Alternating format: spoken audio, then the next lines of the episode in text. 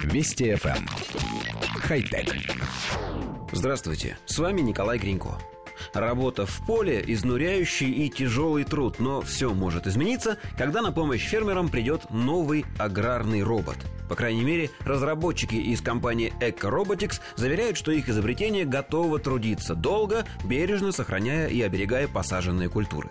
Роботизированный фермер, похожий на оснащенный колесиками стол для тенниса, работает независимо от электропитания. Для этого его горизонтальная поверхность покрыта солнечными панелями, которые питают встроенный в устройство блок батарей.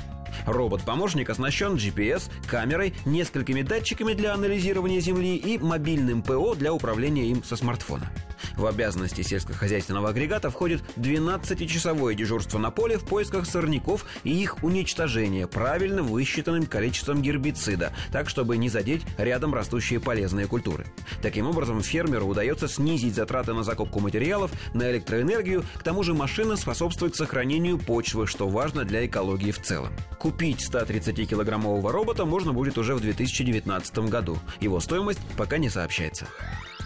Коллектив редакции нашей программы изучил демонстрационное видео и подтверждает, робот действительно похож на высокий стол на больших колесах.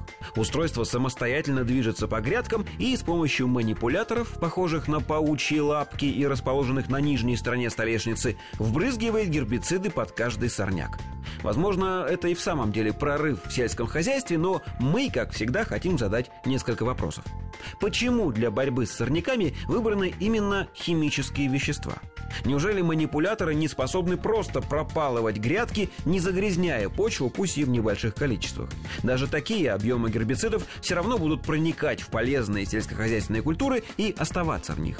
Еще один вопрос. Можно ли научить робота другим видам работ? Например, точечному поливу или сбору насекомых-вредителей? И, наконец, дают ли производители гарантию того, что их детище способно со стопроцентной точностью отличить сорняк от моркови или кукурузы?